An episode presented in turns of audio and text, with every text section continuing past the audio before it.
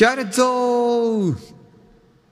どうも、ヴァンパイアズトークのお時間です。このチャンネルは x ジャパンやルナシー、ラルク・アンシエルといった日本のレジェンド的なロックバンドについてあれやこれや言う YouTube ラジオです。えー YouTube ラジオということで音声が中心ですので、作業中の BGM 代わりに聞いていただければと思います。えー本日2023年の9月の9日なんですが、まあ、もうサムネとかね、タイトルでもわかると思いますが、えー、ヨシキさんの映画、えー、ヨシキアンダーザスカイ見に行ってきました。これ見に行ったらこれもらえまして、裏にこんな、ちょっとね、直筆サインみたいなのがあって、ちょっとドキッとしましたけど、まあもちろん、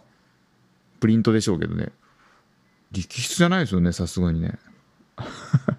まあ、っていうぐらいなんか、直筆っぽい感じで書かれてますね。えっ、と、映画の中にも登場する We will give love という言葉が、えー愛を与えていきましょうということが書いてあります。で、こちらの感想の動画をちょっと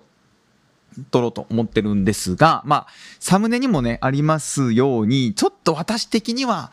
んまあ、微妙かなという感じでしたので、その、ポジティブな感想以外聞きたくないという方もいらっしゃると思いますので、そういった方は、あの、今のうちにですね、えっ、と、悲しいですけれども、えーこちらの動画は、あの、×ボタンで、えー閉じていただくか、まあ、スワイプでやっていくか、えーしていただけるといいのかなと思っております。えーただもちろん良かった点もありますんで、まあ、最初の方にちょっと良かった点をお話しして、で、今からちょっとバッドポイント話しますねっていう時にまた、あの、警告させていただこうとは思っておりますけどね。はい。私的には、ちょっとね、あのーもっとこうであってほしいなっていうのがありますんで、でも批評ってそういうことですもんね。あの好きだとか嫌いだとかっていうことじゃないんですよ。まあまあそうなんですけど、その、まあいいか。そんな話はいいですわ。言い訳みたいな話になりそうでした。えーじゃあまず、えー早速ですけど、良かった点から述べていきたいと思います。まず、杉蔵さん。杉蔵さんが出演されててね、あもちろんいいんですけど、まあ、見た目のコンディションがめちゃくちゃかっこよくて、えー、とこれ2020年に撮られたっていうことですけども近年って結構ほらメイク濃くないですか？杉蔵さんまああれも好き嫌いだと思うんでいや最近の杉蔵さんの方がいいよっていう人もいらっしゃると思うんですけどこの「アンダー・ザ・スカイ」登場時の杉蔵さんはメイクもちょっと薄めでですねすっぴんに近いようなこの、あのーメイクで私はそっちの方が好きだったんですけどね。あと唯一ですね杉蔵さんだけは、え2曲参加されてるんですね。他のアーティストゲストアーティストが YOSHIKI さん以外のアーティストは1曲ずつなんですけど杉蔵さんだけ2曲ということでやっぱり杉蔵さんはまあ YOSHIKI さんの信頼の厚い右腕なんだろうなーっていうのが、えー感じられましたね。ああとそうだ。喋ってて思い出した。あのネタバレを喋るんであのネタバレしたくないという方はですね、えーこちらもまたあの見終わってからまた聞いていただけるといいのかなと思ってます。でネタバレがあるようなあの映画なのかよって思うかもしれませんけれどもやっぱりその公開してない情報というかですねあの私も劇場で見てえこの曲やる予定だったっけって思ったのがあったので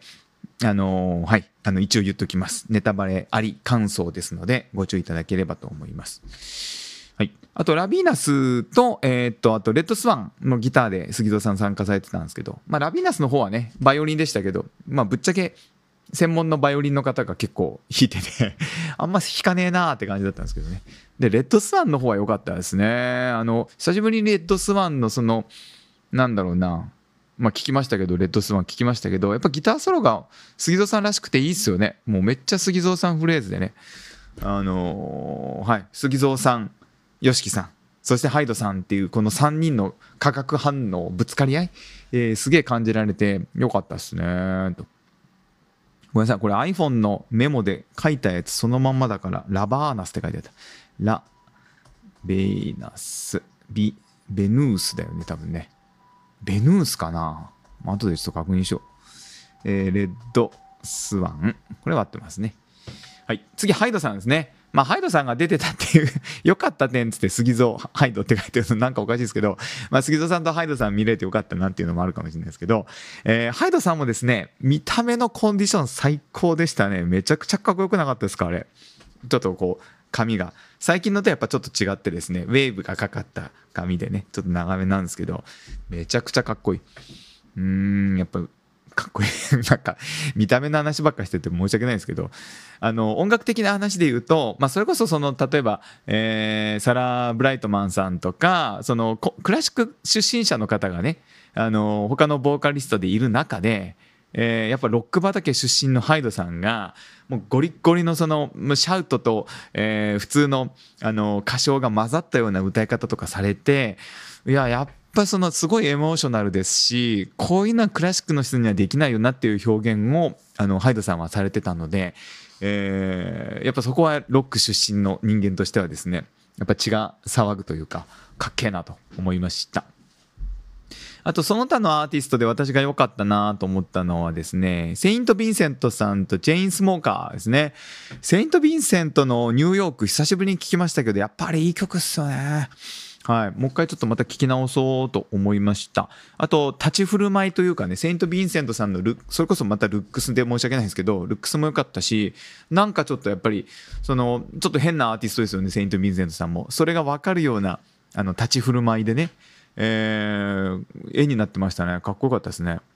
あと、チェインスモーカーズさんはもっと EDM な感じなのかなと思ったら、やっぱりちょっとクラシックアレンジになってたんで、まあ、クラシックアレンジというかね、ビートが結構抜かれたようなアレンジだったんで、えー、ずっとこんな感じかな、嫌だなとか思ってたら、後半でね、YOSHIKI さんとそのチェインスモーカーズさんのドラムの人とツインドラムみたいな感じになって、どこどこどこどこやっててですね、あの、かっこよかったですね。どうしてもそのクラシックアレンジみたいなやつが多いので、やっぱ激しいの聴きたくなるんですよね。ドラムがある曲ってほんと3曲ぐらいだったんじゃないかな。チェインスモーカーズさんと,、えーと、レッドスワンのハイドさんと,、えーと、あとはイミテーションレインですね。これも良かったですけどね。Imitation Rain もね、まあ、やっぱりその Imitation Rain は昔はちょっと微妙な曲だなとか思ってたんですけど、まあ、こういうこう洋楽のアーティストが並んでる中で、まあ、日本のアーティストで Imitation Rain あのシックストーンズじゃないわストーンズかあすいません。もう今だ、今時ストーンズのことシックスストーンズって言っちゃう人僕ぐらいですよね。おっさんだっていうのがバレますけど、えー、ストーンズさんが、そのダンスボーカルユニットっていうのが、まあ、ストーンズさんしかいなかったし、あとそのイントロがいいですよね、あれね。ててててててててててててててててって、その日本風のあの音階で入ってくるじゃないですか。あそこが逆にその、日本のアーティストの YOSHIKI さんのあの強みというかね、オリエンタルな雰囲気っていうのが、すごいいいなと、改めて思いましたけどね。あとその、ハイドさんも出て、杉蔵さんも出てて、雅さんがいないっていう違和感。あのこれはしょうがないと思うんですけど、まだラストロックスターズを結成する前に撮影されてる映画なので、まあ、雅さんいらっしゃらないのでしょうがないんですけど、やっぱその雅さんだったり、あとそのラストロックスターズってなった時のあのロック感あの、暴れちゃうぜっていう感じ。やっぱあれが欲しいなってやっぱ思っちゃうんですよね。YOSHIKI さんってもちろん優れたピアニストで、えー、クラシカルにも精通されてますけども、やっぱり私の中の YOSHIKI さんはもうドラムどこどこ叩いて、もうめちゃくちゃやってね、気合入れぞー言うて、あの、CO2 をブーってね、あの、お客さんにあのぶちまけるような、もう破天荒な人っていうイメージが強いんで、やっぱそっちの魅力っていうのがやっぱ、今回ので再確認できたなと思いました。あと、こっからちょっと結構ネタバレなんで、もう聞きたくない人は避けてほしいんですけど、えっ、ー、と、x ジャパンですね。えっ、ー、と、まあ、x ジャパンというか、ヒデさんやタイジさんですね。あの、ラストライブの、えー、x ジャパンのラストライブのですね、えー、もちろんヒデさん在籍時のラストライブですけども、あの時の、えーと、エンドレスレインのソロに合わせて、ピアノやオーケストラを演奏されて、このパターン初めてかなって私は思ったんですけどね。で、その、ヒデさんや大地さんの話、まあ特にヒデさんの話がいつも通り多いんですけど、ラストライブのソロでハモってるから、あの、パタさんも弾いてるんですよね。パタさんもツインリードで弾いてるはずなのに、パタさんのこと一言も述べないんで、ちょっと まあ、パタごめんねって言ったらいいよいいよってあの言うんでしょうけど、パタさんとヨシキさんの関係性ですからね。でもパタさんも弾いてんのになんとか思いながら聞いてました。あと、ここがちょっとネタバレというかシークレットトラックですけれども、最後、Without You のイントロ流れた時ちょっとビビりませんでした？あ、Without You やるんだと思って。なんなら、その Without You やるときに、サプライズでね、トシさん出るんじゃないかなってね、思っちゃいませんでした？まあ出ませんでしたけどね。はい、よくあるじゃないですか。マーベルの映画とかでも、最後の最後、もうほんとスタッフロールとかが終わって、最後にボンとなんか次の映画につながるような、なんか別の映画の作品、キャラクターが出てくるとかっつって、えー、みたいな感じがあるから、ポスクレとか言いますけど、あんな感じで、お、まさかのこれ、ビザーティユーで、トシさん出てくるのかなと思ったら、まあ、出てこないまま終わっていきましたけどね。はい。もともとウィザーチューってそのヒデさんがいないっていうことを歌ってたと思うんですけど、まあ、今となっちゃそのトシさんがいないっていうことを歌ってるように聞こえてしまうっていうね、えー、悲しいウィザーチューで終わりました。まあ、良かった点を喋ってるつもりですけどなんかネガティブなことばっか言ってるような気がしないでもないですけどこっからそうですね、バッドポイント言ってきますんで、えー、はい、あの、聞きたくないという方はですね、あの、直ちに、えー、今からミュートにするなりですね、えー、もう閉じていただくなりしていただけると助かります。えー、聞きたくないのに聞いてしまって、あの、なんか、はい、あの、低評価を押されたりすると私も悲しいんで、えー、ご了承いただければと思います。じゃあ言っていきます。 bad 点です。 bad point ですね。 bad な点。なんか気持ち悪いですね。まあいいか。まあ、もうこれに限るんですけど、これに尽きるんですけど、撮影2020年で、公開2023年なんですよ。もうこのタイミングのズレがもう致命的だと思いました。その、2020年当時は、めちゃくちゃそのパンデミックでね、もうコロナっていう新しい新型コロナウイルス COVID-19 っていうもう新しい病気で未知の病気でね対策も分かんないしあのー、まあ今から思えばちょっと過剰なぐらいにね、まあ、過剰じゃないんだと思うんですけども、あの、恐れてたタイミングでしたから、やっぱ社会全体に不安が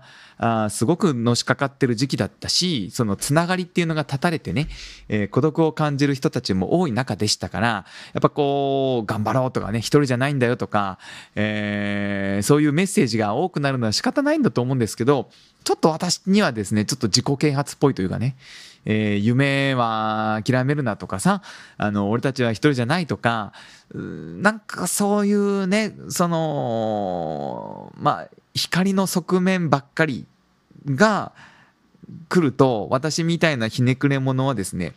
いやいや、まあ、頑張りたくても頑張れない時もあるじゃんとかさ、あの、いやいや、一人になりたい時もあるじゃんなんて思っちゃう、その天の弱な人間なので、ちょっとね、私にはですね、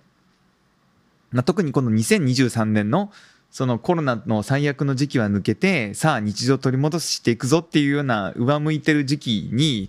今頑張れ頑張れって言われても、うん、いやいやめっちゃ頑張ってここまで来たやんみたいな感じもあってですね。ちょっと私にはあのー、響かなかったところはありました。でも一緒に見てたというかねその私と一緒に連れとかじゃないんですけど一緒に見られてた他の他人の方ですけど、まあ、めちゃくちゃ泣いてらっしゃったんであのー、あこんなことこの人に絶対言えないなと思いながら あの見てましたけどね。あすげえ感動されてる方いらっしゃると思ってですね。もうグスグスグスグスっていうか分かる。いやもうだからそのポジティブすぎるというかね。私そういうタイプなんですよね。そのそれこそヒデちゃんだってその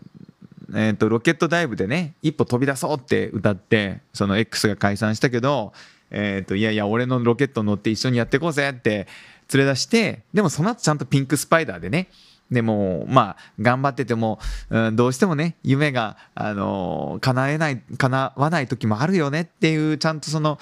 落としどころというか、そういうところも見せて、控えだけじゃなくて、影の部分も見せて、で、またそこからエバーフリーって、あの、持ってたわけじゃないですか。なので、やっぱりその光と闇の配分みたいなのが私、表現の中で結構大事だと思ってて。で結構この、今回は、まあ、うんそうですねこういう頑張ろう諦めるなが多かったんで、まあ、コロナ禍でめちゃくちゃダメージ受けてる時だったらあの聞いてたかなと思うんですけどねあとこれもね私ちょっとね苦手だったんですよね。奥様がお亡くなりになられた一般のそのファンの方を結構出されててえー、すすり泣いてるような声から入ってね。うーんちょっとなぁと私はあんまり好きじゃないんですよね。まあこれ好みですよ。あの別にその味噌ラーメンと塩ラーメンがあってね、どっちが好きかって話で、私はあんまり味噌ラーメン好きじゃなくて塩ラーメンが好きですみたいな話してて、あの勘違いしないでほしいんですけど、味噌ラーメン食べてるやつはバカだとかね、塩ラーメンの良さがわからないなんてもうその人間じゃねえみたいなことを言ってるわけじゃなくって、私は味噌ラーメンより塩ラーメンが好きかなっていう話ですからね。はい。この亡くなった奥様とか出されるのを良しとする方もいらっしゃれば、あの、まあ、ちょっと苦手かなっていう人もいらっしゃるっていうだけの話ですよ。はい。すいません。まあ、めんどくせえやつで あと、ファンのために企画したんだわ、みたいなことをおっしゃってるんですけど、まあ、これこそ本当コロナのタイミングとちょっとずれちゃってるから、もうなんかよくわかんなくなっちゃいますよね。多分、もともとは2020年ぐらいに、その、オンラインライブとか流行ってたじゃないですか。で、無料のライブとかっつってね、みんなを、あの、はい、えっ、ー、と、勇気づけようみたいな、ああいう感じで企画してたんじゃないかな、最初は、とは思っちゃいましたけどね。うん、その辺がちょっとよく分かんなくなっちゃってますよね。なので、まあ、こっちにもつながってきますけど、今回のこの YOSHIKI アンダーザスカイっていう作品としてのコンセプトが、ちょっとよくわかんないんですよね。え、映画なんですか？これはと。それともドキュメンタリー、まあドキュメンタリーも映画かもしれないですけど、その、私だったらですね、まあ私の凡人が、私だったらっていうのもおこがましいんですけども、例えばもうフィルムギグみたいな感じにしてもらって、もうひたすら音楽をたくさん披露してもらう。曲をたくさん披露してもらうっていう方が私は嬉しいんですよね。今回のこの映画だと1曲ごとにアーティストと YOSHIKI さんがやり取りしたりとかなんかこのアーティストはこうでこのアーティストはこうでみたいな感じでやっていくから1曲ごとにブツブツ切れるんでなんかその没入感がないというかですね。ああもう終わって次の人か。ああ終わって次の人か。みたいな感じになっちゃうんですよ。だからもうそれだったらもっとその普通のその音楽作品というか、まあ、ライブみたいな感じで、えー、たくさん曲やってもらった方がまあ、私は楽しいなと思ったんですよね。もしくはその例えばそのコンサートをする企画する段階とかなんでこのコンサートをすることになったかとかそういう話から始まって、えー、とアーティストへの出演の交渉とかあとその今回そのリモートで演,、あの、演奏してる人たちと YOSHIKI さんとでこうねあの国が違ったりとか離れた場所にいたりする方もいらっしゃいましたけど、まあ、そういうそのステージの設営だったりとかその撮り方だったりとかそういったものを見せてもっとそのドキュメンタリーフィルムみたいにしてくれた方がまた何か面白かったのかなとか思いますけどね。そのコロナ禍でアーティスト同士の接触っていうのが難しいから、えー、スコーピオンズはドイツからあリモートで参加してとか、えー、 HYDE や SUGIZO や、えー、 SixTONES は日本から参加してみたいな感じでそういうバックステージをちゃんと見せた方がまたなんか面白かったのかなとか思うんですよね。今そのどっちもなくってだから今見たらあまあこの時は YOSHIKI さんアメリカにいたからアメリカのアーティストは一緒に YOSHIKI さんと一緒に演奏してそうじゃないアーティストはなんか別撮りなんだろうなとかっていうのはまだコロナが明けてないから分かりますけどこれが例えば5年後10年後ってなった時に見た時になんでこの YOSHIKI さんと一緒に演奏してるアーティストとそうじゃないアーティストがいるんだろうなとかよく分かんないと思うんですよね。特に説明もないんで。なのでそのコロナ禍の困難な中でそのこうやってコンサートを開いたんだよっていうのをちゃんと見せるのかもしくはもう一切そういうの見せないでひたすらあの楽曲披露してそっちでねじ伏せてもらうのかそのどっちかに振った方がいいような気がするんですけどなんかその間を取ろうとして取れてないような感じになったなーって私は思っちゃうんですよね。あと 耳っちいこと言ってますけど普通の映画よりもチケ代高いんですよね。これもびっくりしたんですけどえ？と思って。すいません。耳っちいこと言って。あとそうですね。韓国人アーティストがいなかったの気になりません？日本人中国人ドイツ人アメリカ人。イギリス人もいなかったですっけ？とかね、まあ、そのなんか音楽は国境を越えるとかそのグローバルなラインナップでって言ってる中でこのご時世で韓国人アーティストがいないっていうのが私はなんかめちゃくちゃ違和感あって。で最後の「エンドレス・レイン」でいろんな国のファンの人たちが歌ってるシーンあのありましたけどもあそこでもサウスコリアっつって1個だけちょっとあの韓国の方出られてましたけどなんかそれも少なかったしね YOSHIKI さん別に韓国で人気ないとかないですよね。仲いいと思うんですけど、ブラックピンクの方と一緒に写真撮ったりとかね、してましたんであれですけど、なんかそこもちょっとね、バランスがどうなんだろうなとかね、思っちゃいましたけどね。はい。ということで、まあちょっともしかしたら全体的にネガティブなことを言ってしまったかもしれないですけど、まあ見に行ったんでね、あの実際に自費を払って見に行ったんで、まあ、このぐらい感想を言うでも許していただけるとありがたいなと思ってます。基本的に大好きですよ。YOSHIKI さんね、えー、ただまあ私がじゃあそんなに YOSHIKI さんのこと好きじゃない人にこの映画をおすすめするかっていうとちょっとおすすめしづらい。もうこれだったら VRX の方がいいなと思いますね。YOSHIKI さんのこととかバンドのことが分かるし好きになってくれると思うんですけどこれはやっぱりちょっと上級者向きというかですね。私たちのようなもう根っからの、えー、YOSHIKI ファン、えー、杉蔵さんハイハイドさんファンあの他のアーティストのファンの方以外はちょっと難しいのかな。ファンムービーって感じなのかなって私は思っちゃいました。でも全然これもこれも一つの私の感想なので、えー、いやいやお前本当何も分かってねえなっていう人もいらっしゃると思うんでね、えー、こういう見方するともっと楽しいんだよっていうのをぜひぜひコメント欄であれば教えていただきたいですし、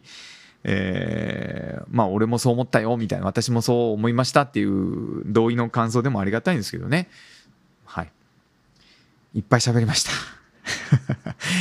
はい。最後まであのお付き合いいただいた方は本当にありがとうございます、えー、この動画良かったら高評価と、えー、チャンネル登録まだの方はぜひチャンネル登録もよろしくお願いいたします、えー、ということでまた次の動画でお会いしましょう。さよなら。